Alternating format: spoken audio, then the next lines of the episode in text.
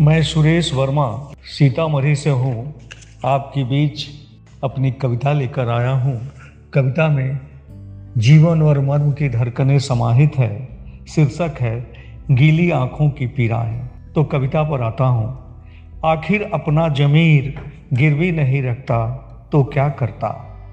आखिर अपना जमीर गिरवी नहीं रखता तो क्या करता? हे पिता तुम्हारी तरह उम्र भर नैतिकता और ईमानदारी के खूंटे से बंद कर अपने मासूम बच्चों को हर रात खाली पेट सुला देने की बेबसी मैं ज़्यादा दिन पाल नहीं सका।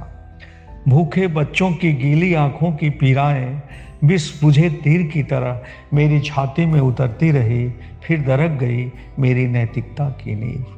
फिर दरक गई। मेरी नैतिकता की नींव पर खच्चे उड़ गए। मेरे उन आदर्शों के, जिन्हें बचपन के दिनों में तुम मुझमें कूट कूट कर भरे थे। तू ही बता पिता, तू ही बता पिता, मैं आखिर करता क्या?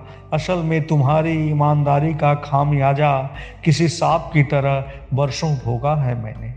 बेबसी बदहाली से सने बचपन के उन कठोर दिनों में हर वक्त भूख के मारे ऐठती होती थी हम भाई बहनों की अतरियाँ। पूस माँ की हार कपाने वाली निर्मम सर्दियों को भी फटे चिथरे से ही काट लिया करते थे हम।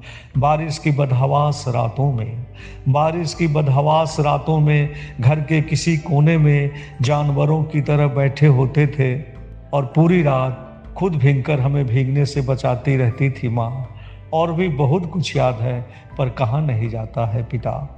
मानो कलेजा ही बाहर आ जाएगा। हाँ पिता हाँ। तुम्हारी ईमानदारी का दंश किस हद तक सालता था, ये तो हम ही जानते थे।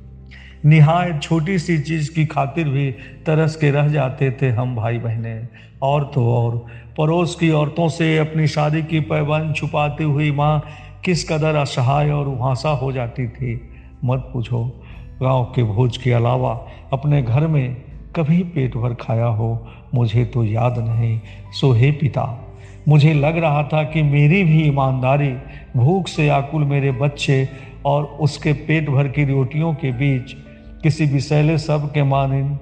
चौबीसों घंटे फन काढ़े खड़ी रहती है, सो मैंने कुचल डाला है अपनी ईमानदारी का फन। कुचल डाला है अपनी ईमानदारी का फन।